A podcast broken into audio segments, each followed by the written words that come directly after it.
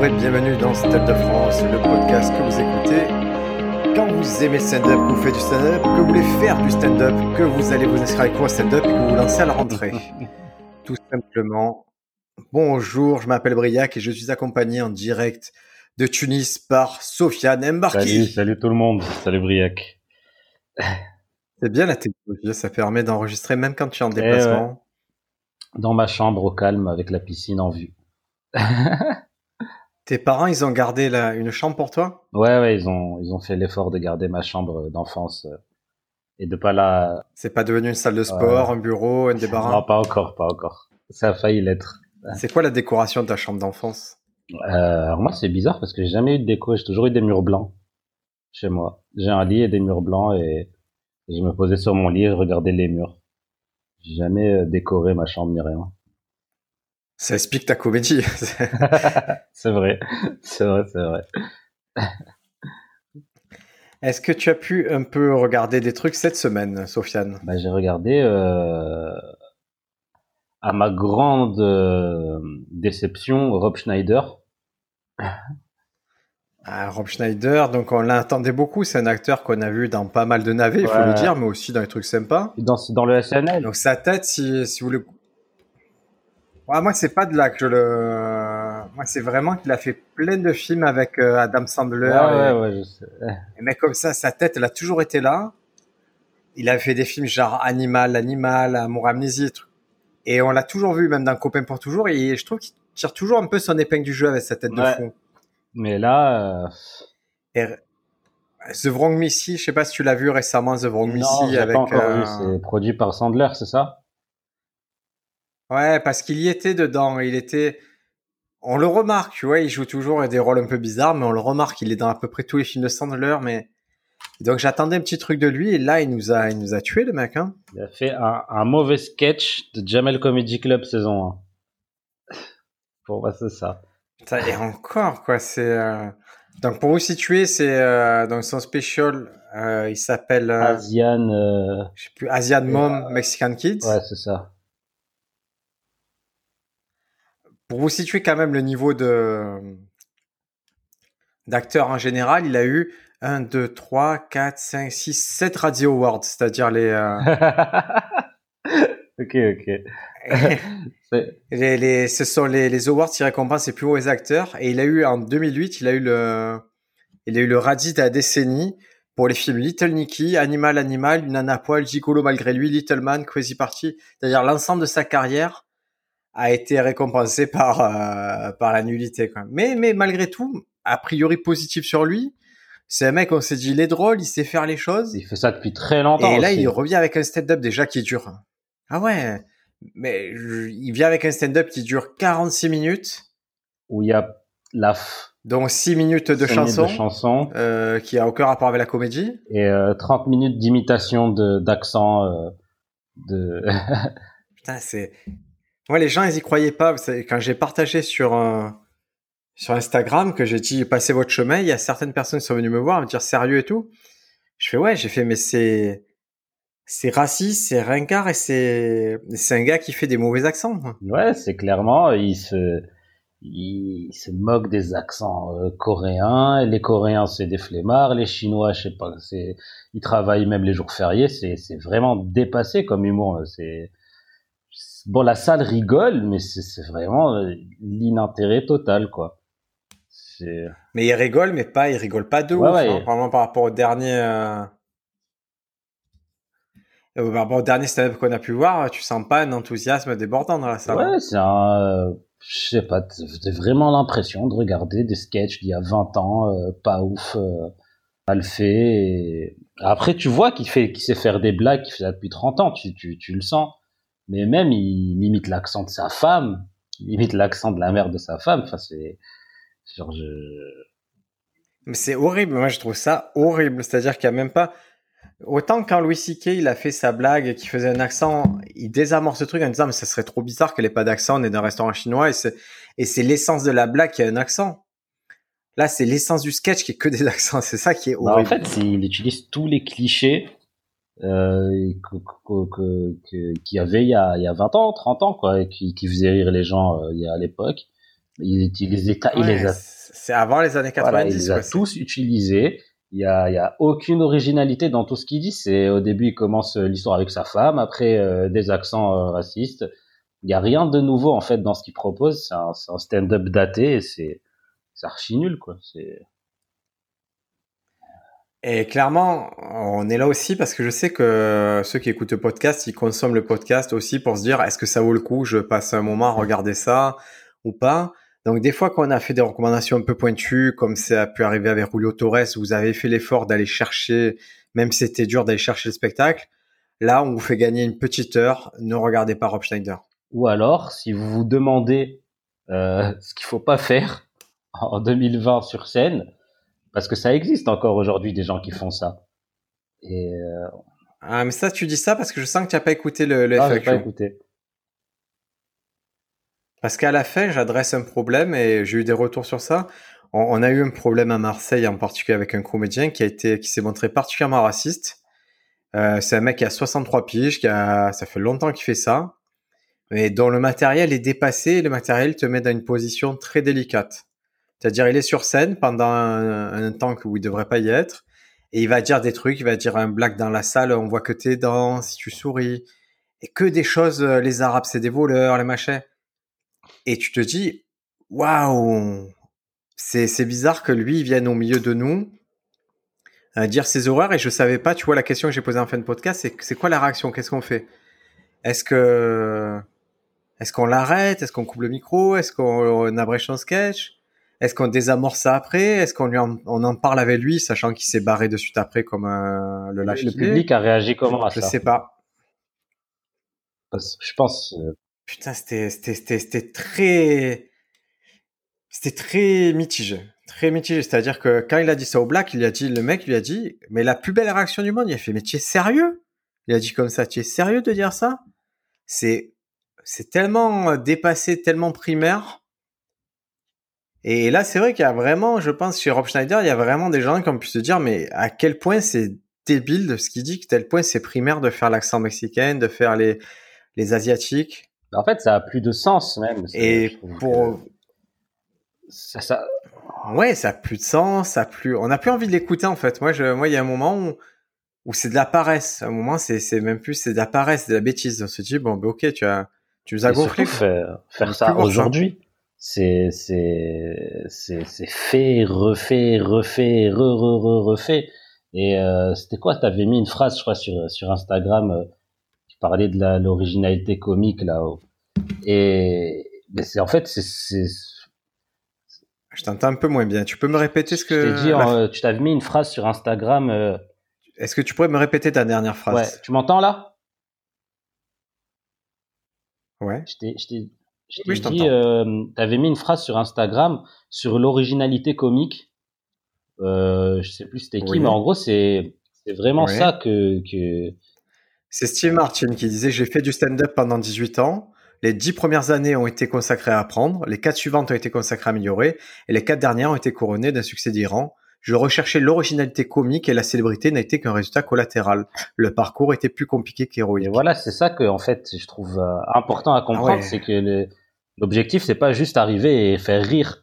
C'est il faut, c'est pour ça que c'est important d'avoir, je trouve, le bagage aussi comique euh, du stand-up derrière soi, c'est de de, de, faire évoluer le truc, d'amener quelque chose de nouveau et justement rechercher l'originalité plutôt que de faire des blagues basiques. Euh, ah, euh, l'accent noir, ah, ah, ah c'est drôle.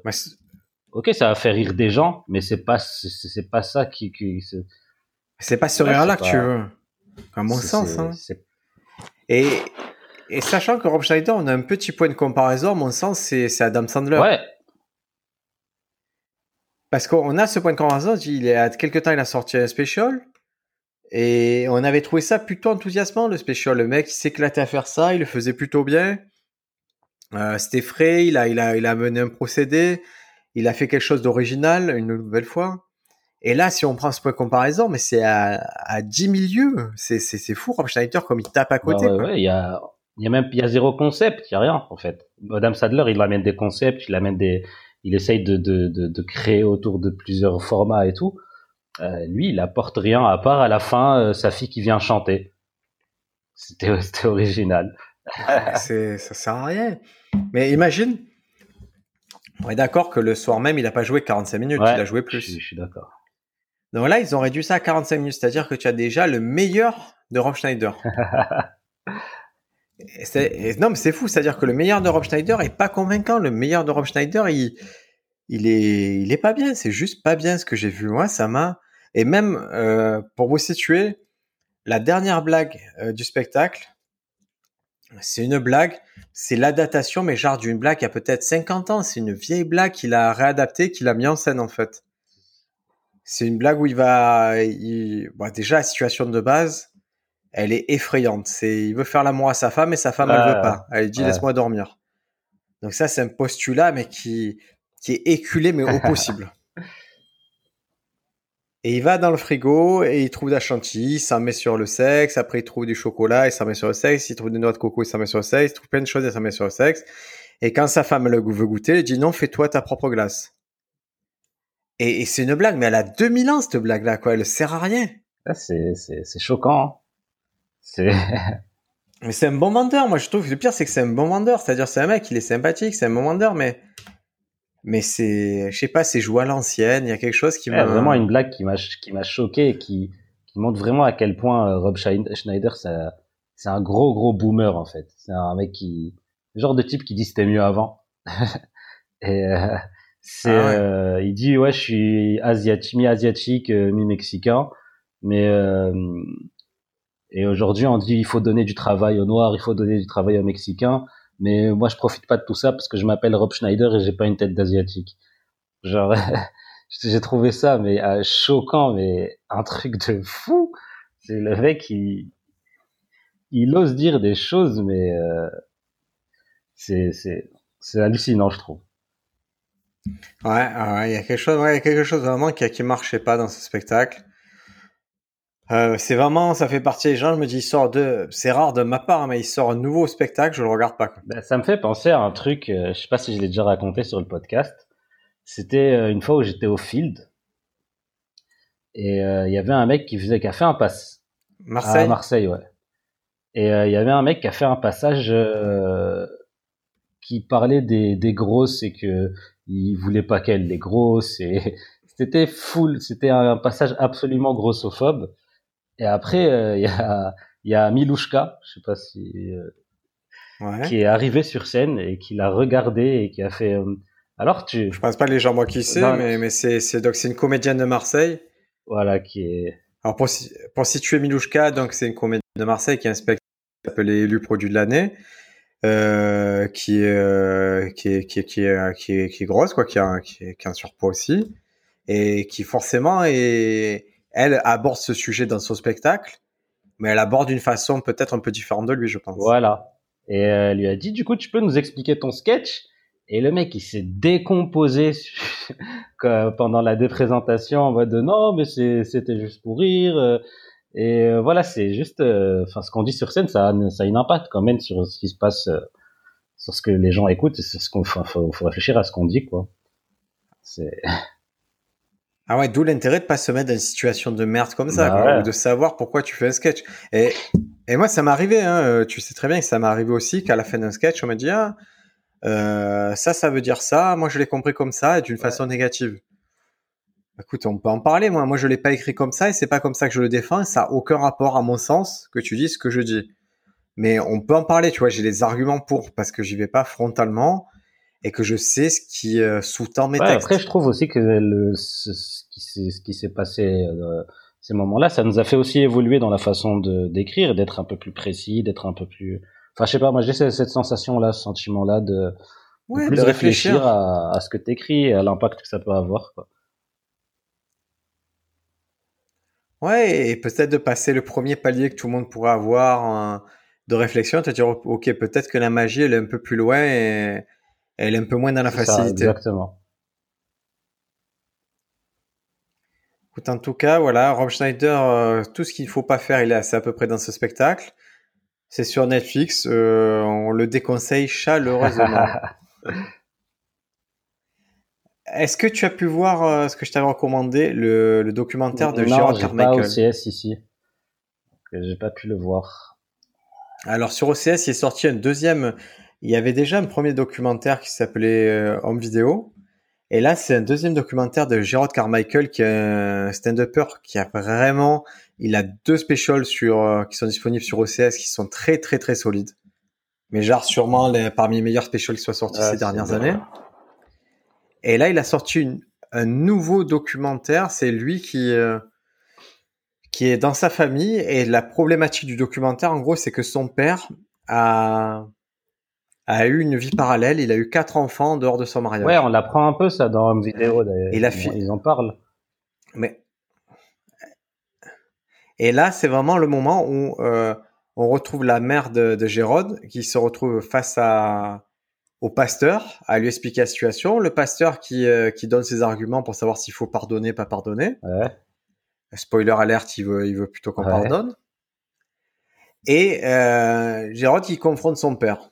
C'est-à-dire, lors d'un feu de camp, il lui dit, voilà, maintenant c'est le moment de dire, est-ce que tu l'as trompé qu'avec une personne? Est-ce que tu l'as trompé avec plusieurs personnes? Et c'est de voir... Et avec... Euh, c'est pas un truc humoristique, mais c'est très intéressant de le voir par la prise de Gerard Carmichael parce qu'il y a quand même une légèreté qui est qui marche bien. Par exemple, son père, il dit voilà, pour citer la chanson euh, de R. Kelly, si je pouvais retourner dans le temps. Et Gerard Carmichael, il dit non, tu, il faut pas citer R. Kelly, quoi. Surtout, tu t'enfonces quand tu fais ça. Ouais, mais Gérard, il a, il a vraiment, euh, il a vraiment un truc, euh, une classe dans tout ce qu'il fait, en fait. C'est ça qui. Ah, il y a un truc qui se passe bien avec lui. Il y a un truc qui... J'avoue que... Et c'est drôle qu'il aille frontalement sur du documentaire, c'est-à-dire il essaye pas de faire de feinte, c'est un documentaire, c'est un truc intime. Et je trouve ça drôle qu'il cherche pas à aller vers la comédie quand il fait ça. Ouais, ben, il y avait une scène dans Home Vidéo où il parlait à sa mère justement de, de, de ça, de son père. Et, euh, où, et... Ouais, c'était dans la cuisine, je crois, un truc comme ça. Moi, je, je revois cette scène. La façon dont c'est filmé, où il vraiment là, il filmait le village de sa mère qui était gêné quoi. Et ça donnait vraiment un côté euh, tellement, euh, t'avais l'impression d'être dans son salon en fait, dans, dans la façon dont il réalisait le truc. Ah ben c'est ça. Et le truc c'est que le dispositif il est pas empoulé, il est pas. Tu vois, tu vois vraiment que c'est comme si une caméra était posée, qu'on disait ben, assiste à ce scène et, et sois mal avec eux, euh, subis les silences comme eux ils subissent les silences, subis le doute. Et du coup, vraiment, je suis admiratif de ce travail de, de Gerard Carmichael. Je j'ai pas l'équivalent ici. Moi, je vous conseille de le voir. Ça s'appelle euh, Le Serment sur la montagne. C'est Salmon on Mount et c'est c'est pas drôle du tout, mais c'est plutôt intéressant que ce soit fait, que ce soit une production d'un humoriste en fait. Je trouve ça admirable. Ouais. Bah... Et de toute façon, lui, il s'intéresse beaucoup à la réalisation. Non, il n'a pas réalisé beaucoup de spectacles de de, de stand-up, il me semble. C'est le contraire, c'est Bobby Burnham qui réalise ses spectacles, mais je sais pas lui en tant que réalisateur. Il a, réalisé, j'avais vu un spectacle, mais qui, qui est sorti que sur HBO. J'avais vu des extraits euh, très sympas. Et il travaille pas mal avec. Euh... Parce que moi, HBO. Euh, ouais. Et il me rend fou. HBO vraiment, c'est OCS. C'est moi, je prends OCS pour avoir un spectacle d'HBO, et en fait, euh, ils les traduisent pas, ils les sortent ouais. pas. Ils sont rien à foutre. Il y a plein de spectacles d'humoristes. J'ai vu un, un, un, top des spectacles de, de l'année 2019 et un des meilleurs, spec ah, un des meilleurs spectacles, il, il, est introuvable. Il est que sur HBO. Ça s'appelle comment? J'ai complètement oublié. J'avais vu ça il y a. Attends, mais je crois que c'est. Parce que moi aussi j'ai regardé ça. Je me suis fait les tops sur euh, sur Amazon. Je me suis fait tous les tops là ces derniers jours euh, pour voir un peu. Et il y a plein de spectacles. On n'a jamais ouais. entendu parler. On les verra pas. Et je crois justement que c'était euh... Gérode qui, qui avait euh, qui avait filmé ce spectacle-là. Enfin bref. Bon, en tout cas, Gérode Carmit. Euh... Ben, Gérode, le seul spectacle qu'il a filmé, c'est c'est Drew Michael. Ouais, voilà, c'est ça, c'est Drew Michael. Alors, Drew Michael, je, moi, je connais pas encore. Il est introuvable ce spectacle. Ouais, d'accord, je vois qui c'est. Ah ben écoute, c'est une émission, je le note et je vais essayer de nous le trouver. Voilà, je le note sur mon petit papier. Drew Michael, je vais essayer de nous le trouver. Et je te donne une astuce. Quand tu trouves pas un truc, ouais. tu sais ce que tu fais? Tiens, tu envoies un message à la revue AA. Eux, ils te le trouvent en deux secondes. Ils sont plus forts que nous pour ça. C'est vrai qu'ils te sortent des trucs. Et ils sont, ils sont, ouais, ouais, ils sont forts. Ils sont forts pour te trouver ceux qui m'avaient trouvé euh, euh, Julio Torres ah ouais et tout. Vas-y, moi, je, Ouais, veux, je veux devenir à...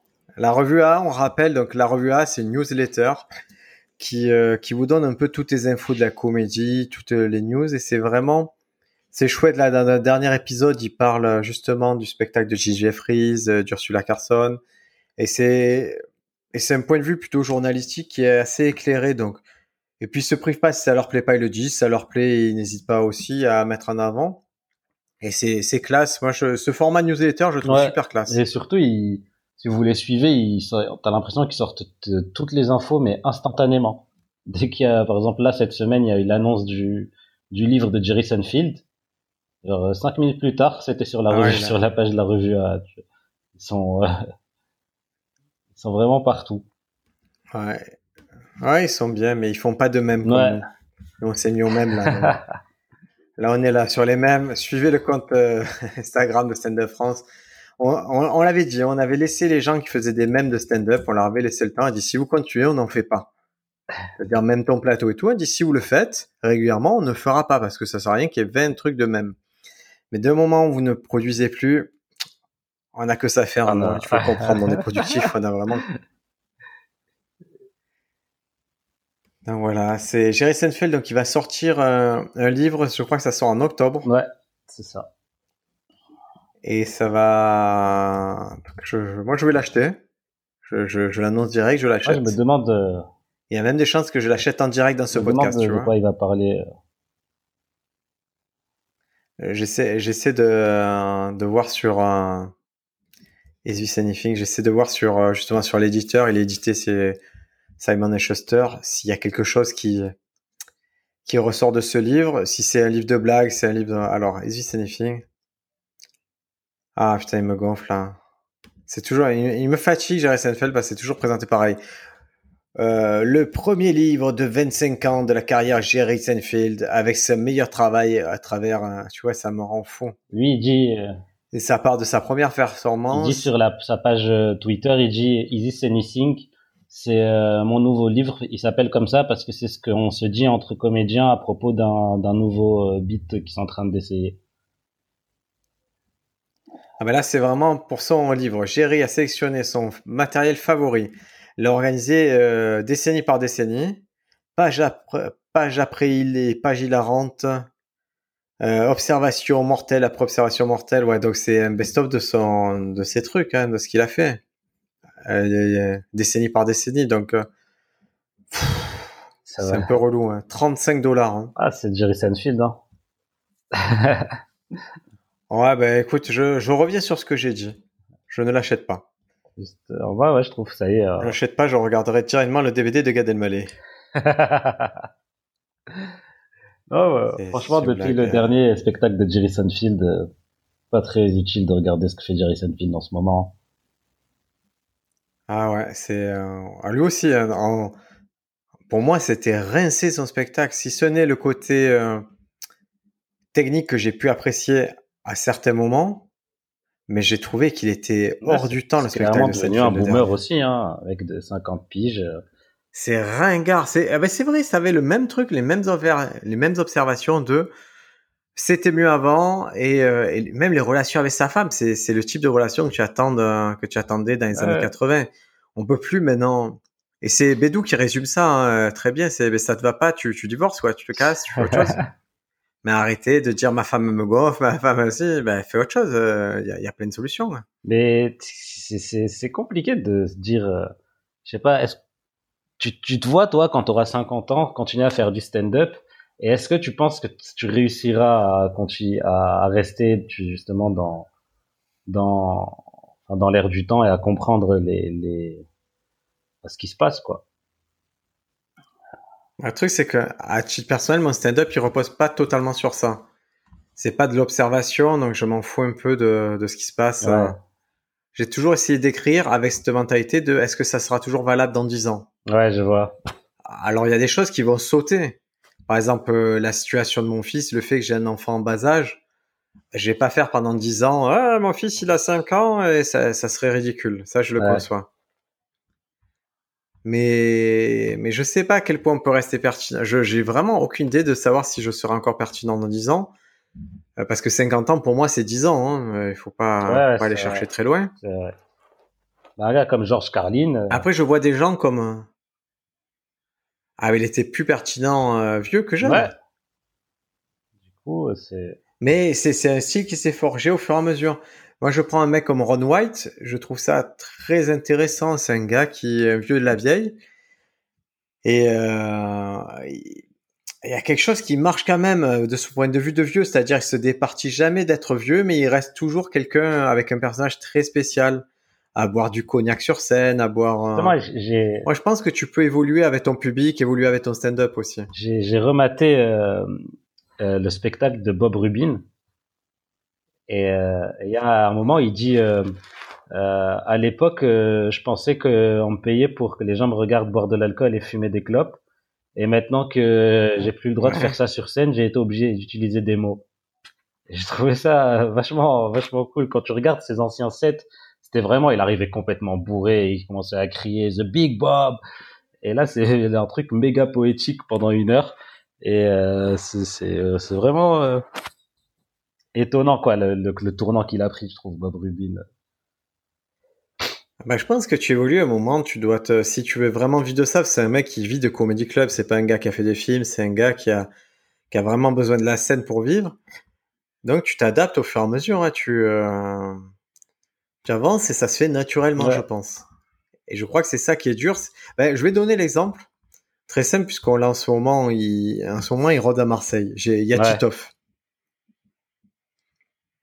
Donc Titov, on connaît ses hits, on sait ce qu'il a fait connaître. Et je trouve qu'aujourd'hui, il arrive avec une voix, tu vois, il a une voix, mais c'est physique, hein, c'est sa voix qui a évolué. C'est plus rocailleux, c'est plus, euh, tu vois, c'est plus fort. Lui, il a changé un peu physiquement. Et, et forcément, je trouve ça, ça fait évoluer sa comédie. Et son point de vue, forcément, il a un peu changé et tout. Et ce qui est brillant dans le matériel qu'il teste, c'est plutôt ce qui est osé, tu vois, ce qui est il teste des choses. C'est drôle, son matériel aujourd'hui, il est 50% brillant, 50% euh, étriqué, un peu, un peu, un peu daté. Ouais, je vois. Mais c'est pas grave parce qu'il suffit que quelqu'un lui dise ou que tu vois qu'il a la, le recul pour se dire, ok, ce qui est daté, je le mets de côté, je garde que les 50% qui, qui passent par ma voix et qui sont vraiment originales comme observation et qui dégage le reste qui fait un peu un peu facile, un peu vieux. Ouais, en fait, je pense que euh, des gars comme euh, Jerry Seinfeld et Bob Rubin, ils ont une recette à un moment, en mode que ça marche comme ça, euh, pas Bob Rubin, Rob Schneider, et ils ont une recette à un moment, ils n'ont pas cherché à encore améliorer leur comédie. Ils se sont dit, ok, nous on sait faire ça. Mais Schneider, je pense qu'on est dans le cas où je suis pas sûr qu'il ait fait du stand-up toute sa vie. Hein. Je sais ouais, pas. C'est vrai. Moi, je pense qu'il a arrêté relativement tôt. Euh, je suis pas sûr qu'à partir de du SNL, il est pas arrêté. C'est-à-dire, c'est un mec qui a peut-être, ça fait plus de 20 ans qu'il a pas dû faire de stand-up. Et là, il s'y remet parce que c'est un peu son, sa base. Parce que lui, il a commencé avant, plutôt au milieu des années 80, le stand-up. Et après, il est dès 88, il est, euh, il est engagé au, au Saturday Night Live. Donc c'est vraiment, c'est pas sûr qu'il ait poursuivi le stand-up. Je pense c'est un peu comme, euh, j'ai envie de dire Judd Apatow. Tu vois, le mec qui se remet au stand-up. Je vois, je vois, ce que tu veux dire. Mais je trouvais ça beaucoup plus pertinent Judd Apatow qui se remet au stand-up que Rob Schneider qui fait du stand-up. Mais en tout cas, c'est dur de, de se dire, euh, enfin quand t'es au sommet comme Jerry Seinfeld, de que le mec puisse se dire je vais continuer à essayer d'améliorer mon stand-up, à essayer de changer ma comédie. Ça aurait été ouf en fait. Bah surtout que lui, il pense le faire. Lui, il pense le faire. Ouais. Il y a ce côté, il, est tellement, il y a tellement de prétentions, il pense toujours être pertinent, à mener le dernier truc, à mener les meilleures blagues du monde et tout. Et, et, et quand tu es obligé, tu, es obligé de comparer.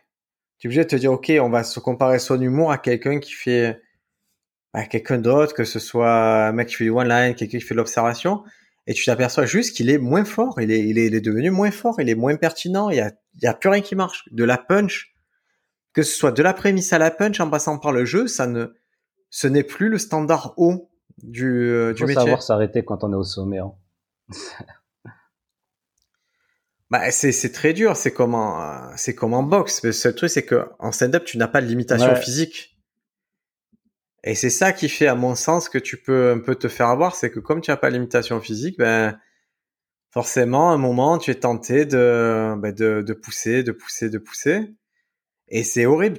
Moi, je me vois pas dire. Moi, j'ai déjà rencontré, pour te donner une idée, euh, des metteurs en scène de comédiens très connus qui faisait des, euh, du one-man show, qui se relançait en one-man show après avoir été en groupe et tout, le metteur en scène me dit, il n'est pas fait pour ça. Il est pas bon, il est pas fait pour ça et tout, mais c'est très très dur de d'avoir cette conversation avec la personne. Parce que si forcément je te dis, euh, Sofiane, tu es pas fait pour le stand-up, tu vas me dire, mais si, je suis fait pour le stand-up. oui, euh, c'est logique à ton niveau, tu, euh, tu veuilles être fait pour le stand-up et tu, tu vois pas les soucis, quoi. Je vois, je vois. Et bon. En tout cas, euh, Rochschneider a évité. On a passé assez de temps sur ça. Est-ce que tu as vu autre chose cette semaine? Euh... J'ai vu cette semaine? On parle de Jolist ou pas? Tu as vu ou pas? Non, j'aimerais qu'on le garde pour un, prochain numéro, qu'on en parle bien de Jolist. Parce que le spectacle est sorti, il est sorti gratuitement euh, sur YouTube. C'est Comedy Central Stand Up qui fait ça, donc euh, la chaîne, euh, vraiment la, la branche Stand Up de Comedy Central. Jolie, c'est quelqu'un que vous avez pu découvrir dans les Rose Battle, ainsi qu'il a un 30 minutes aussi sur Netflix. Donc ça, j'aimerais qu'on y consacre un petit épisode euh, prochainement. Bah, allez découvrir. C'est pour ça, je, je préfère qu'on se mette de côté, Jolie. 30 minutes et on en parle au prochain podcast. ouais, c'est c'est ça qui est bien, ça serait de de le faire dans ce sens-là, parce que c'est c'est euh, c'est toujours intéressant aussi de voir un spectacle et euh, et d'entendre comment nous, on interprète le spectacle. Ça ne veut pas dire qu'on a la vérité, mais au moins ça peut vous donner un point de comparaison avec vous, l'idée que vous avez pu vous en faire. Et donc, moi, Jolie, j'ai pas encore vu. J'ai bon espoir, mais ça confirme aussi ce que ce qu'on ressentait ce dernier temps, c'est que, à mon sens, le stand-up, c'est sur YouTube que ça se passe actuellement, que ça se passe bien, que ça bouge. Ouf. Et euh... Euh, là, j'ai vu Marc Normand il fait un truc hein, actuellement, il joue dans des ah parcs, il fait des plein air parce que Covid oblige. Mais qu'est-ce que c'est chouette de voir ça Qu'est-ce que ça fait du bien de voir ça fort. Et on aime, il est fort, mais tout Marc Normand qu'il soit, il joue dans des galères devant des, des paysans qui amènent leurs chaises de camping. Et c'est vraiment, c'est excellent de voir ce ça. Ça me, à chaque fois que je vois Marc Normand, ça me touche parce que tu sens que il a vécu vraiment toute sa vie pour le stand-up et que il vit stand-up à chaque moment de son existence. Je le ressens vraiment chez lui, tu vois, je sais pas. Et il crève un peu sur scène aussi, hein, tu, tu, le vois, il hésite pas à mourir un peu sur scène, c'est ça qui est drôle. Il y a une photo d'ailleurs de lui euh, où il dit, euh, il dit ouais, euh, je détestais son, son propre matériel et, et monter sur scène, c'est ça la vie d'un stand-upper et tout. Enfin vraiment, euh, je, je, relate beaucoup avec euh, tout ce qui tout ce qui fait euh, Marc Mermond et, et tu sens que c'est enfin un passionné à fond quoi. C'est qu'il a il s'est donné corps et âme à ça. Ah il vit pour ça il s'est pas laissé encore euh, détourner. Et, et c'est j'ai vu une citation de Johnny Knoxville. Tu vois le mec de Jackass.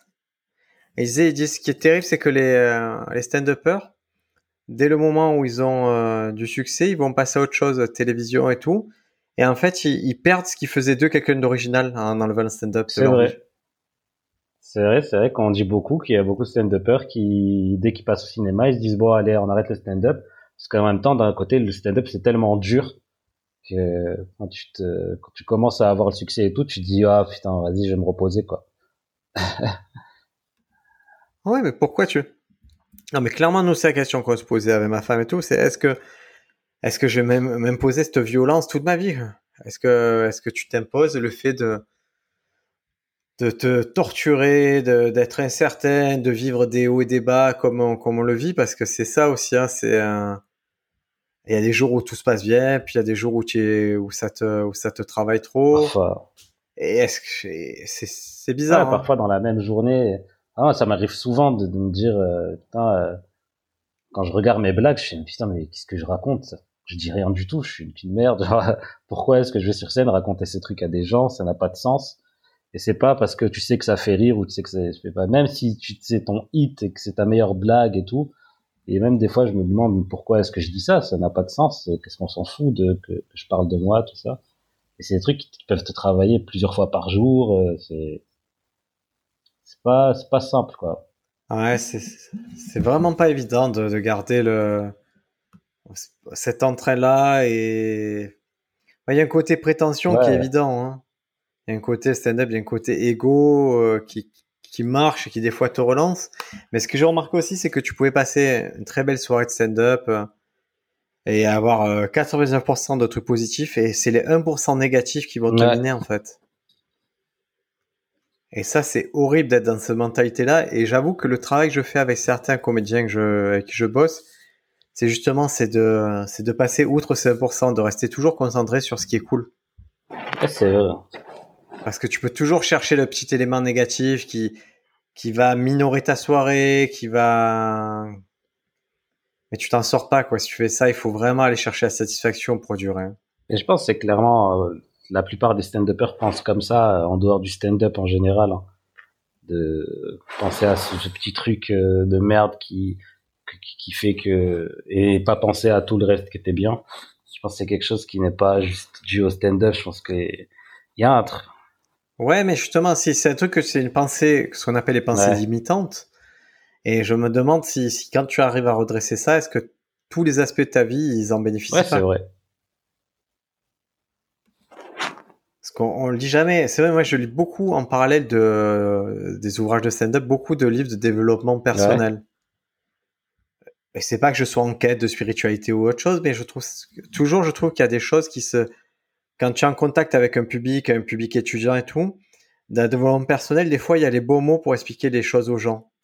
Parce que des fois j'interviens en stand-up, mais en vérité le problème que j'essaie de résoudre, c'est pas un problème de stand-up chez les gens.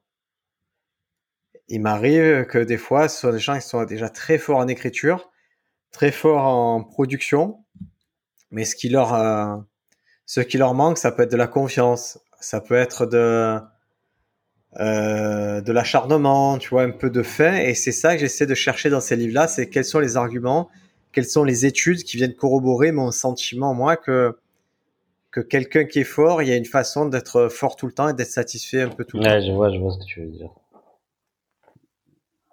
Tiens, d'ailleurs, je vais te parler d'un livre qui est, j'en profite, c'est pas un livre de stand-up, du coup, c'est un livre de développement personnel qui s'appelle The One mhm. Thing. Et donc le concept du livre, c'est de c'est de dire qu'on n'est pas multitâche. D'accord? Que tout le multitâche, le côté on peut faire plein de choses et tout, c'est euh, quelque chose qui a été inventé, galvaudé, et qu'il faudrait arrêter de, de répandre ce mythe en fait. Et qu'il vaut mieux se concentrer sur une chose et la faire particulièrement bien que d'aller chercher euh, tous les côtés. Ouais. Et dans ce livre, il y a une théorie que je vais essayer de te retrouver de suite dans mes screenshots parce que je prends plein de screenshots quand il y a des choses comme ça. Le, cœur de la théorie, c'est le fait de se poser une question en particulier. Et je vais te trouver la question de suite. C'est ce qu'ils appellent la question. Euh... Là, j'ai plein de. Là, j'ai plein de screenshots de blagues aussi parce que je suis le roi pour, pour chercher des blagues partout sur Internet. Ta ta ta. Je vais vous dire ça de suite, mais ah voilà. Ça s'appelle la question essentielle, d'accord? La question, euh, ça s'appelle la question déterminante. Il dit quelle est la chose essentielle que je peux faire de telle sorte qu'en la faisant, tout le reste deviendra plus simple, voire inutile? Alors, quelle est la chose essentielle que je peux faire de telle sorte qu'en le faisant, tout le reste deviendra plus simple, voire inutile? Je vais te poser la question, Sofiane, sachant que tu as déjà partiellement répondu. En stand-up, quelle est la chose essentielle que tu peux faire de telle sorte qu'en la faisant, tout le reste deviendra plus simple, voire inutile? Toi, tu y as partiellement répondu, je pense. Euh, tu peux répéter la question? Je le fais. Quelle est la chose? Non, mais elle n'est pas évidente. Même ma femme, elle galère sur le truc, mais c'est, elle est, elle est très importante. Quelle est la chose essentielle que je peux faire de, telle sorte qu'en la faisant, tout le reste deviendra plus simple, voire inutile.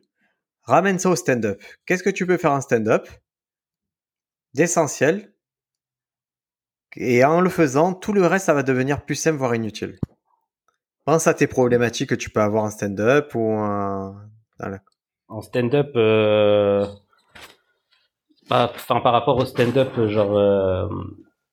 dans mon par rapport à ta vie d'un stand-up, au métier du stand-up Ah, bah c'est. Euh, enfin, moi, je pense que c'est juste rechercher euh, à m'améliorer sans penser à, à marcher, pas marcher, à se dire de faire ça autant de temps qu'il faut.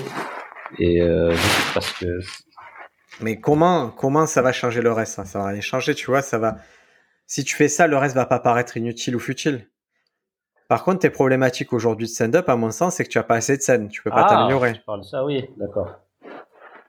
Tu es dans un environnement qui forcément te satisfait pas euh, totalement, ainsi de suite. Donc le fait, toi que tu envisages d'aller à Paris, là tu arrives à Paris, donc tu fais, tu fais des choses essentielles, tu vois, qui fait que tout le reste va te paraître inutile, simple ou inutile. Dès le moment où tu es à Paris, ben, trouver des scènes, ça va te sembler simple ou Ah, ok, ok, j'avais pas Dès le moment, tu vois, le- Ok, ok. Et ouais, ouais. quoi, moi, je le comprends comme ça. C'est quelle est l'action voilà, que tu peux faire pour. Quelle est l'action que je peux faire pour améliorer mon stand-up ben, C'est trouver, en gros, c'est toi, le truc, c'est il faut trouver un endroit où tu joues souvent, où le niveau est fort. Ben, je vais à Paris. Ouais, Et tu vois, c'est radical. Et ça rend tout le reste de oui, non, mais à Marseille, je sais pas si je peux jouer tel jour ou. Ouais, ben non, c'est fini ces conversations-là. Il y a plus. Je suis, je suis à l'endroit où ça se passe. ouais, ouais, je vois, je vois ce que c'est. En fait, c'est simple. T'as juste à Ah ouais, répondre à. Ok, ok. C'est juste à. Par exemple, euh, quelle est, euh, je te dis n'importe quoi. euh, quelle est la chose essentielle que je peux faire pour être certain de faire de l'exercice? De faire de l'é- Si c'est ta santé physique qui t'intéresse. Qu'est-ce que je peux faire pour être certain de faire de l'exercice Bah, je sais pas, m'inscrire à la salle de sport. Alors ça, c'est un objectif qui est, euh, qui est possible. Donc ça, euh, tu t'inscris à la salle de sport. Mais est-ce que tu es certain si tu t'inscris à la salle de sport que tu vas faire d'exercice Ouais, non, enfin, je sais pas, Qu'est-ce que tu peux faire? La chose essentielle que tu peux faire pour être certain de faire d'exercice aller vivre dans la montagne et devenir chasseur-cueilleur. Changer ton mode de vie. Ok, ok. Après, tu peux aussi en- engager un coach pour euh, 20 séances et qui vient te chercher en bas de chez toi et qui te pousse à faire le truc. Oui, oui. Dans ce cas-là, tu es certain de faire de l'exercice. Tu n'as pas le choix. Ouais, en fait, c'est juste se sortir du, de- du confort que tu, que, enfin, du confort qu'on se met et de, pour changer les choses radicalement par rapport à ce que tu as envie de faire, quoi. Ouais. Tu grattes quelque chose en même temps, là? Euh, non, Attends. c'est- bon là? Ouais. Euh, je vais te poser une autre question. Par exemple, euh, si je te dis, si quelqu'un te dit euh, quelle est la chose essentielle que je peux faire pour euh, dans le travail pour, euh, en gros pour gagner plus d'argent? En fait, il y a plusieurs façons de le faire. Si c'est un vendeur, il va se dire ben, je dois vendre plus.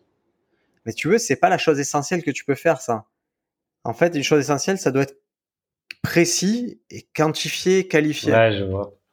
Tu vois, toi, ça a été la chose essentielle, c'est je monte à Paris en septembre. Ouais. C'est tout. C'est pas compliqué. C'est moi là, ma chose essentielle, je monte à Paris en septembre, fermez-la. Tout le reste, ça n'aura plus d'importance puisque j'ai résolu le truc d'une autre façon. Et donc, ça, c'est une question que vous devez essayer de vous poser euh, si vous avez le loisir. Voilà, quelle, est la chose essentielle que je peux faire de telle sorte que le reste paraîtra plus simple, voire inutile? Et pour les faire au quotidien, voilà, ça fait partie des petites choses que je trouve dans les livres de, développement personnel et que je trouve qui sont intéressantes à appliquer au stand-up. Par exemple, là, j'ai un élève qui, euh, qui est fort pour trouver beaucoup de pistes, mais qui, qui, qui a l'impression euh, de mal conclure ses punchlines. Ouais. Et donc, comment il peut, tu vois, comment euh, il va falloir qu'il réfléchisse, qu'est-ce que je peux faire pour, euh, pour améliorer ce truc-là, pour améliorer ses impressions? Et moi, à ce stade-là, j'ai l'impression que dans son cas, c'est c'est une façon de percevoir son travail qui est, qui est néfaste. Je vois. À mon sens, s'il travaillait sur lui-même, sur le fait de d'avoir une meilleure perception de son travail, une meilleure estime de soi, d'être plus satisfait plus régulièrement, eh ben, il aurait plus ce problème-là. Ouais, mais comment tu peux t'obliger à avoir ça, quoi? Donc, tu vas avoir un coach, tu vas avoir un mec, tu te, tu forces, tu dis, OK, je remets en question. Déjà, il a fait une première démarche, c'est qu'il vient vers moi. Il vient vers moi dans ce cadre-là.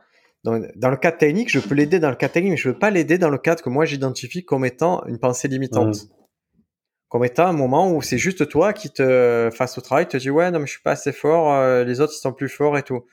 Donc, déjà, tu pourrais arrêter de te comparer.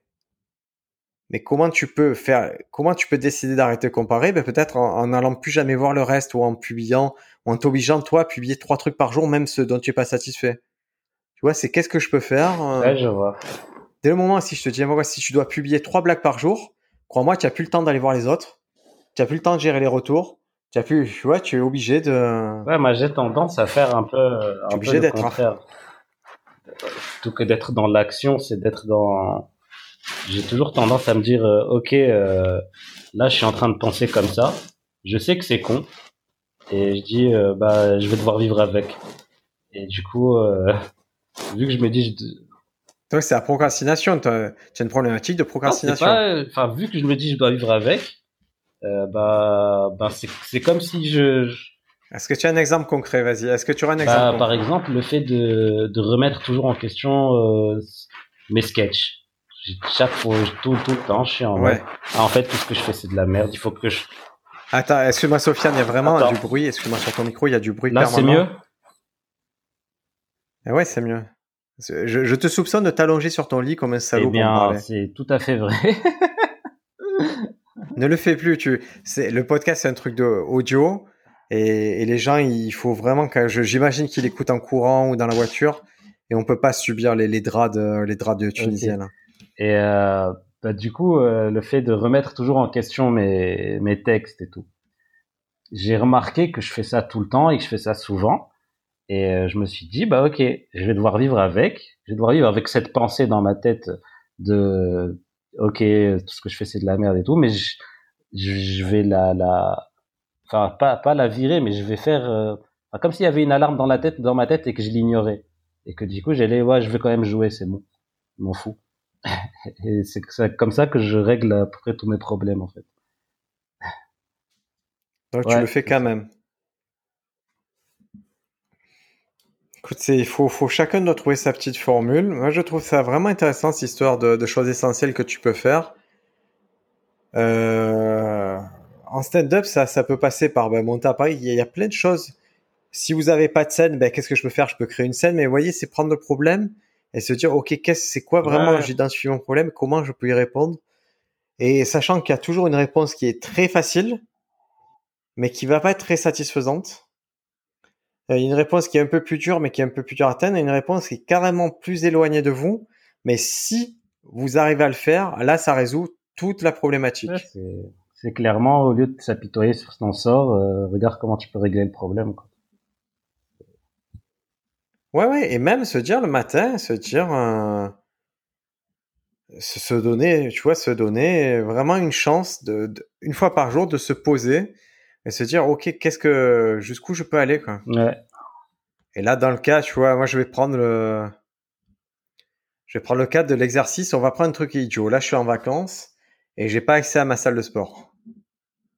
Alors quelle est la chose essentielle que je peux faire pour être certain de euh, de faire du sport? Mais eh ben, c'est moi ça a été je me suis dit ok je peux je peux en parler avant je peux planifier tout mon entraînement et je peux impliquer des gens dans mon, dans mon histoire. C'est-à-dire, je sais que je savais que lundi j'avais telle course à faire avec telle personne, mardi tel truc à faire, ça, j'ai pas accès à la salle, mais je me suis mis dans une situation, c'est essentiel, et du coup, j'atteins, je, je, fais mon exercice comme je, je souhaitais faire. Quelle est la chose essentielle que je peux faire pour réduire mon stress, par exemple? Tu vois, les gens, ils se disent ça. Si à un moment, la chose essentielle, c'est d'arrêter votre travail, ben, il faudra le faire si tout le stress vient de votre travail, ben, ça passera par là un jour. Ça ne veut pas dire que c'est du jour au lendemain, mais ça, il faudra envisager une porte de sortie euh, de votre travail. Ouais, c'est, ouais, clairement. Donc voilà, c'était la, petite parenthèse développement personnel. Ce livre, alors il est très cool, il s'appelle The One Thing, euh, passer à l'essentiel, et c'est Gary Keller et G. Papazian qui ont fait ça. Voilà, vous avez toutes les infos maintenant. Plus d'excuses. Écoute, pour cet épisode. Alors, est-ce que tu as, euh, du coup, est-ce que tu as profité de tes petites vacances là pour noter des blagues, Sofiane? Euh, J'ai noté des petits trucs. Allez, vas-y, dis-moi. C'est le petit passage que les gens aiment bien, c'est quand on, livre nos idées en direct. Euh, j'ai un petit problème, mon téléphone là, ils me disent qu'il est trop chaud. Ah, c'est, je vois le souci que tu as. Qu'est-ce que tu te souviens d'un truc ou Euh, deux je me même? souviens d'un truc, mais c'est c'est pas mon préféré. C'est euh, c'est est-ce que les les acteurs porno, quand ils font un rêve érotique, ils se réveillent et ils disent putain j'ai encore rêvé du taf, je crois que je suis en burn-out. Ah, c'est pas mal, hein. c'est je me rappelle de ça et, euh, et des petites améliorations. Bah, ça fait variante d'autres blagues, ça fait un peu variante de d'autres blagues sur les acteurs porno, mais mais il peut y avoir un truc Ouais, qui moi se ça, passe. ça hein. fait vraiment de ma vanne de, de, de que j'ai rêvé que je taffais. Et je me suis réveillé, euh, je me suis Ouais, réveillé en mode ah, je pense. Ouais, ça peut agrémenter. C'est pour ça qu'il faut jamais se fermer la porte aux blagues, parce que ça peut venir agrémenter un autre, un autre matériel. Donc, cumuler des blagues. Et si sur le moment, vous voyez pas à quoi ça sert, après, ça peut vraiment euh, booster d'autres sketchs. Ouais. Ok. Tu avais noté autre chose? Euh, j'ai noté un truc euh, que ma mère m'a dit euh, que j'ai trouvé drôle et je sais pas encore pourquoi. C'est avant de sortir, elle m'a dit euh, attends, je vais aller aux toilettes, on sait jamais. Et je me suis dit on sait jamais quoi.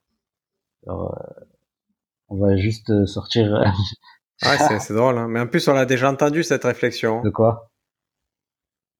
Ouais, ouais. je- moi, ça me parle comme réflexion, mais Alors c'est jamais drôle. je, je sais pas encore qu'est-ce que je vais en faire, mais voilà. ok. bah, écoute, c'est déjà pas mal. Tu sais, toi, c'est quoi un peu le Comment tu vois là, là tu arrives à Paris dans, dans une semaine, deux semaines. C'est quoi un peu ton, bah, ton mode opératoire? Qu'est-ce que tu vas faire là-bas? Alors euh, moi j'arrive là-bas le 26. Alors, déjà j'essaye de, ré- de régler euh, ouais. tous les problèmes en dehors du stand-up. C'est ce que j'ai sur le quoi je me suis concentré le plus pour pouvoir euh, me stabiliser là-bas et pas que ce soit un truc euh, j'y vais finalement au bout de deux semaines je dois rentrer quoi.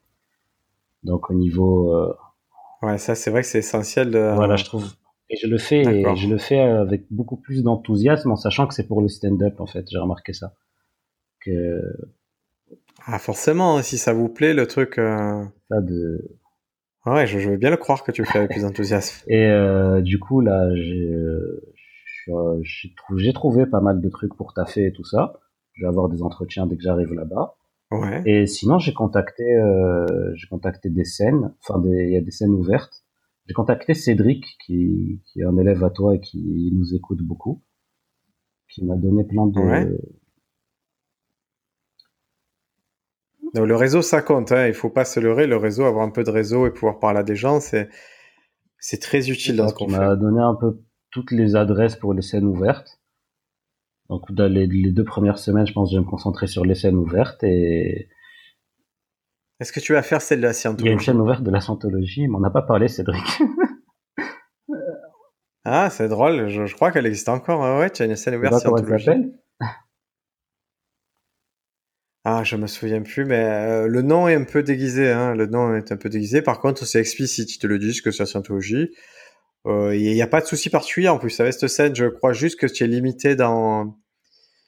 Euh, il faut que ça reste euh, clean. En fait, il faut pas qu'il y ait de religion, pas de ci, pas de ça. Mais non, non, elle existe Ok. la scène ouverte. Bah, pourquoi pas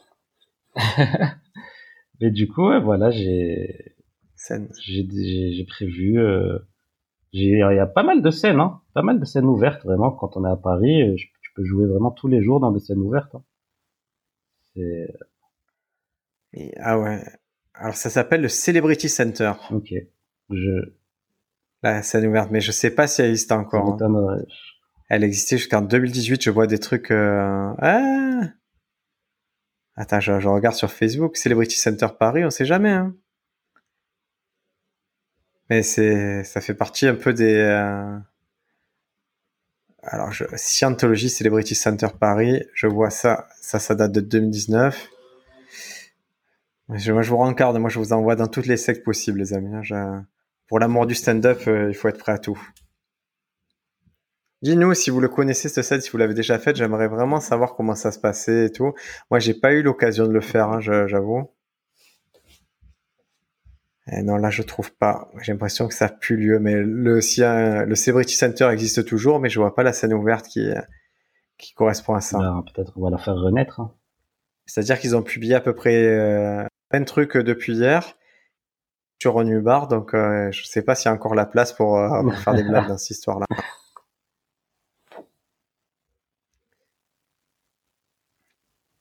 Ok, ok. Donc euh, bon, écoute Paris, si vous êtes, euh, si vous êtes stand-upper ou quoi, et que vous croisez euh, ce sympathique Sofiane, ben, parlez avec lui, partagez vos plans ensemble, puisque nous aussi on a un peu savoir-faire sur sur le sud. On a eu la chance, là, on a eu Cyril Yves qui est venu à Marseille, donc c'était très sympa. Là, ce soir, il y a Nordin Ganso qui est là. Oh, il y a eu Jamil Oshta qui est passé. Donc Marseille, c'est forcément l'été, ça devient un peu une plaque tournante de toutes ces, ces choses-là. Et nous, ça nous fait vraiment plaisir si vous êtes dans le sud que vous envoyez un petit message. C'est pas l'assurance de pouvoir jouer ou quoi, mais au moins on peut amorcer la conversation, on peut voir comment on peut, dans la mesure possible, vous faire jouer, vous indiquer les bons endroits et voilà, et vous faire vous faciliter votre séjour dans le sud. Alors en matériel, moi je vais te dire deux bêtises que j'ai pu noter récemment. Je sais pas, moi j'aime bien, tu sais, les, euh, les tu préfères. Ouais. et, là, j'ai noté, tu préfères manger sans grossir ou être musclé sans faire de sport? Je préfère. Et je me suis vraiment posé la question et c'est, c'est compliqué. Clairement manger sans grossir. Ouais, mais musclé sans faire de sport, c'est cool aussi si tu as une corps de fou. J'ai plus de plaisir à manger qu'à être musclé. Hein. de loin. ouais en tout cas, c'est, oui, c'est, des bêtises, mais au moins ça amène un débat entre nous qui fait qu'on peut construire nos pensées autour de cette idée-là. Et c'est ce qu'on cherche en fait quand on se pose des questions comme ça. C'est pas d'aboutir à une blague sur un tu préfères à la Pierre Palmade, mais c'est de pouvoir réfléchir, se dire ok, qu'est-ce qu'on met en avant quand on va le défendre sur scène.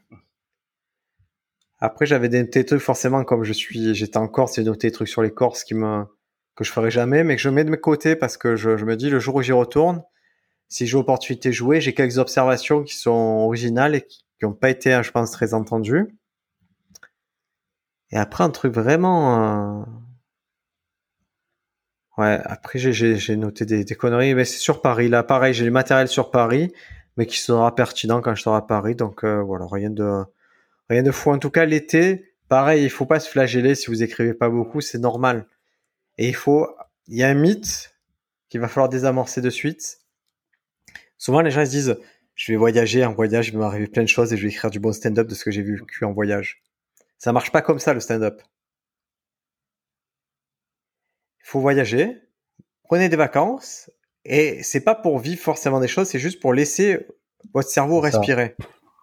Moi, quand je suis en voyage, mon matériel, ce n'est pas, là, j'étais en Corse, les 90% de mon matériel, c'était pas sur la Corse, c'était sur ce que j'ai vécu plutôt cette année ou les dernières années. C'est juste, ça m'a permis de respirer, de prendre du recul, de me dire, ah putain, mais il s'est passé ça. Et mon cerveau, il était à nouveau disponible pour écrire sur ma vie de tous les jours, pas sur ce qui se passe Moi, Je pense que c'est comme une, barre RAM cachée derrière ton cerveau qui, qui travaille pendant que toi tu te détends. Et après, quand tu te remets à écrire, euh, tout à fait. C'est bon, il y a tout qui sort. Euh, c'est, je vois ça comme ça. Et clairement, ça se fatigue. C'est comme un muscle, ça se fatigue dans l'année vous pouvez complètement saturer du stand-up et saturer de la création, de, l'écriture. Et c'est pour ça qu'à un moment, il faut, quand vous faites un pas en arrière, dire je vais penser à autre chose, inconsciemment, hop, vous libérez cette rame et ça vous repousse à écrire. C'est le paradoxe, c'est-à-dire plus vous allez vous en éloigner, plus vous allez regagner des capacités à écrire des trucs cool. Faites confiance à votre cerveau. Hein. Il va pas s'arrêter du jour au lendemain à, avoir des idées. Quoi. si vous avez déjà écrit des trucs. Ouais, c'est ça. Hein. Mais par contre, notez-les. Soyez pas bête, notez-les. Épargnez-vous le fait de devoir rechercher à nouveau. Quand il y a une petite observation, vous la notez et le jour où vous êtes disposé, vous vous mettez tranquillement face à votre feuille, vous reprenez vos observations et là vous apportez la patine technique, l'aspect technique d'une blague. Mais le plus dur à trouver, c'est pas la blague, c'est vraiment les petites observations, les petits sujets sur lesquels vous voulez parler, les choses qui interpellent. Mm. Écoute, Sofiane, je crois qu'on a fait le tour, euh, le tour de la question. La prochaine fois que je te parlerai, j'ai l'impression que tu seras à Paris. Je pense qu'on peut faire un petit podcast sur Marseille. Ah, écoute, entre les deux, on va essayer de glisser un petit podcast. Et ça serait bien. Sinon, euh, bah, écoute, sinon, je te souhaite le meilleur dans ce qui va se passer là-bas. C'est pas comme si tu partais loin. C'est pas comme si je te rejoignais une semaine après, mais. On se retrouve. mais en tout cas, euh, moi, ça me fait plaisir. En fait, je trouve ça intéressant que ben, que tu que ce soit un peu ta solution au problème, ce soit ça. C'est un truc je vraiment c'est c'est un peu un hack de la vie d'essayer de faire du stand-up à Paris. Tout le reste c'est vraiment ceux qui font du stand-up en province et tout qui essaient de vivre professionnellement les stand-up ailleurs. C'est un peu comme apprendre à faire du vélo en jonglant avec des tronçonneuses. c'est dur. Quand vous êtes à Paris, vous avez le temps de faire du vélo et vous avez le temps d'apprendre à jongler tranquillement avec des balles et c'est là-bas que ça se passe, c'est pas ailleurs. Donc voilà, malgré tout, je suis le premier à dire que Paris c'est pas la France et que le Paname c'est pas le stand-up. Mais quand même, là-bas c'est beaucoup plus facile pour faire ce métier si vous avez des aspirations professionnelles ou semi-professionnelles. S'améliorer quoi, aussi. Ouais, ne serait-ce que ça, ouais, c'est vrai ça me fait de la peine que tu reviennes, que tu sois au même niveau que quand tu es parti. Hein. Moi aussi. Mais c'est là que le travail, je te dis, le travail de regard de l'autre, il va être important. C'est que nous, on va pouvoir te dire, OK, ça, ça s'améliorer ou ça, tu as pris un biais qu'on veut pas que tu prennes. Parce que c'est, c'est facile aussi de, de se mettre dans un mood très méta parisien qui parle aux parisiens. Et, tu vas perdre le truc original qui, pour lequel on pense qu'il faut que, que je crains pas mal de ce délire-là. Quand je le vois beaucoup sur les vidéos, quand je regarde beaucoup de vidéos en ce moment de, d'humoristes parisiens parce que je me suis abonné à tous les tous les comédie clubs de Paris et euh, il y a ce, ce ton qu'ils ont tous qu'ils ont à peu près tous le même ton euh, la façon de parler quoi il y a un ton une musique et des sujets mais ça peut faire partie de tes contraintes de ne jamais les faire tu vois le fait cette illusion de se dire bon ben j'ai cinq minutes alors je parle vite et voilà je prends de l'énergie ça va ça va ce soir moi ça va pas ce truc c'est pas c'est pas obligatoire c'est juste un moment. c'est euh, rédhibitoire. C'est un choix, c'est un choix que les gens font par mimétisme. Mais au final, tu peux faire beaucoup rire sans parler beaucoup et c'est ça qu'il va falloir garder. Ouais. Voilà, mon ami. Écoute, je crois que c'est tout pour euh, cette semaine. Je te laisse. Euh, c'est quoi tes occupations en Tunisie? Euh, De l'alcool à manger, de la baignade. Et, et là, je fais, j'ai acheté des chemises, des nouvelles chemises pour les, pour la scène. Faites sur mesure À la fripe. Mais euh, des nouvelles chemises. Euh. Ah là, c'est-à-dire, ouais, déjà, c'est pas déjà une friperie la Tunisie Ok, Rob Schneider. ah ouais, c'est même plus loin que ça là. Donc tu as pris une nouvelle chemise de scène. Ça, c'est des petits trucs, ça a l'air de rien, mais vraiment, ça vaut le coup de se faire plaisir sur les petites choses comme ça d'avoir son petit t-shirt de scène, sa petite tenue de scène qui vous met dans le mood. Ça fait, c'est autant de petits éléments. Ça a l'air court, mais c'est positif. C'est des choses sur lesquelles vous pouvez vous raccrocher. C'est pas l'essence de votre stand-up. Mais vraiment se dire, OK, aujourd'hui, je monte sur scène, j'ai mes petites baskets que j'aime bien et j'ai mon petit t-shirt. Ça peut vous booster. Donc, n'hésitez pas à avoir des petits rituels comme ça. Ouais, ça fait plaisir aussi de s'acheter des petits trucs de temps en temps. Ben ouais, c'est clair, c'est clair. Allez, bonne semaine Sofiane. Venez nous rejoindre sur les réseaux sociaux. At Sofiane Embarki humoriste. Euh, le compte Scène de France, vous le connaissez, Scène de France ou Briac On vous répond quasi immédiatement, même pendant les vacances. N'hésitez pas à parler avec nous, ça vous fait toujours plaisir. On remercie ceux qui ont laissé des commentaires récemment, ça nous a beaucoup aidé sur Apple Podcast. De la même façon, il y a, vous êtes nombreux à avoir réagi au FAQ de la semaine dernière. Je pensais que ça n'intéresserait personne, mais vous êtes nombreux à être venus me parler ben c'est bien, ça aboutit à des échanges. J'espère pouvoir, pouvoir euh, voilà, je vous donne toutes les infos que j'ai en général quand vous venez vers moi, et euh, j'espère que ça vous aide à faire des choix, notamment euh, dans les écoles. Ah, je fais la parenthèse. Désolé, cet, cet épisode il, il s'allonge un peu en durée, mais il y a un truc dont je veux vous parler qui est important. C'est les écoles d'humour. Ah.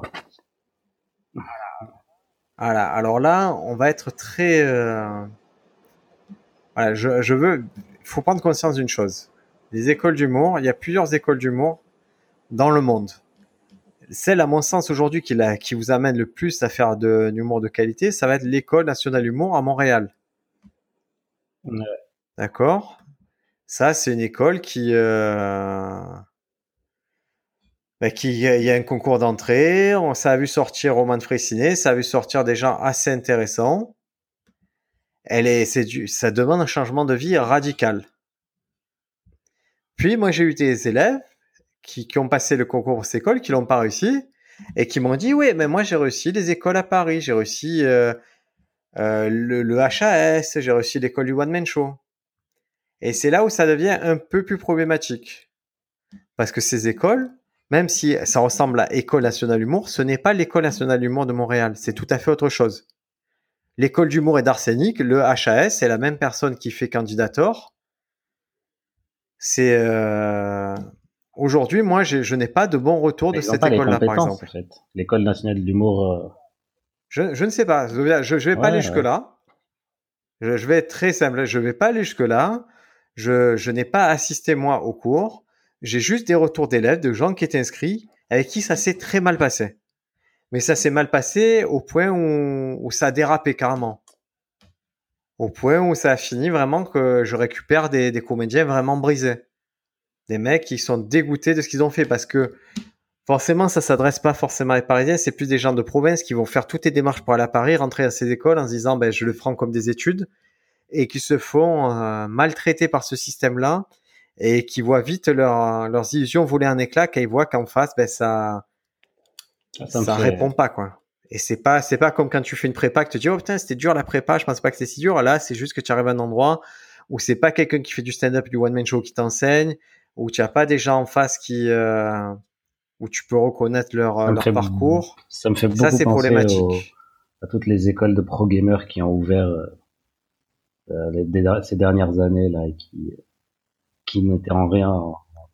Tout à fait, ben, c'est un peu le même système. Ça s'adresse au même public, c'est-à-dire plutôt un public jeune, un public qui est baqué par des parents. Et, moi, j'avoue, quand tu es parent, tu veux faire plaisir à ton enfant, tu vois cette école-là, eux, ils sont passés maîtres dans l'art de te survendre le truc. Et voilà, donc il y a aussi comme école, il y a l'école du One Man Show. Donc ça, c'est euh, un truc qui existe depuis plus longtemps. Euh, j'ai pas de retour sur cette école-là. Honnêtement, j'ai pas encore de retour positif, négatif, mais ça fait déjà un peu plus longtemps qu'ils sont implantés. Euh, il y a d'autres personnes qui en sont sorties. Euh, voilà, il y, a quand même des gens qui sont sortis de là. Testez, essayez, ne vous engagez pas pour trop longtemps. N'hésitez pas à claquer la porte si vous voyez que ça ne va pas, parce que ça vous engage financièrement, ça vous engage moralement. Vraiment, les écoles, il y a à apprendre à essayer, regardez, testez, euh, voyez ce qui vous convient le mieux, mais prenez du temps en amont. Ne vous envoyez pas à Paris sur ce type d'école comme ça, la fleur au fusil, ça va mal se passer. Et il y a des très bonnes écoles de théâtre. Hein. Très, vous pouvez très bien faire une très bonnes écoles de théâtre et faire du stand-up à côté, même si c'est, ça serait mieux ben, de faire directement du stand-up. Vous pouvez, il y a des formations très sérieuses qui existent dans les arts théâtraux. Ça peut être intéressant aussi. De... Donc ne vous laissez pas. Euh... Ouais, ça peut être très intéressant. Moi, je, je le conseille jamais en, premier lieu parce que je pense qu'on peut faire directement du stand-up. Mais ça a jamais nu à personne d'apprendre l'impro, d'apprendre le théâtre. Euh, mais vraiment, j'ai, voilà, je suis très mitigé des retours que j'ai eu en particulier sur euh, sur l'école d'humour euh, et des arséniques. moi, je je sais pas qui donne les cours, je ne sais pas, je connais pas bien, je ne sais pas qui est sorti de là ou n'est pas sorti de là. Moi, j'ai deux personnes qui, l'ont fait, qui, ont arrêté leur cursus en, en, plein, en pleine année. Et ça s'est très mal passé pour eux. Voilà. Donc, Sofiane, ne tombe pas dans ça. Hein. Tu continues en freestyle. De toute façon, je peux pas aller là-bas. Allez. Bonne semaine à tous. Salut.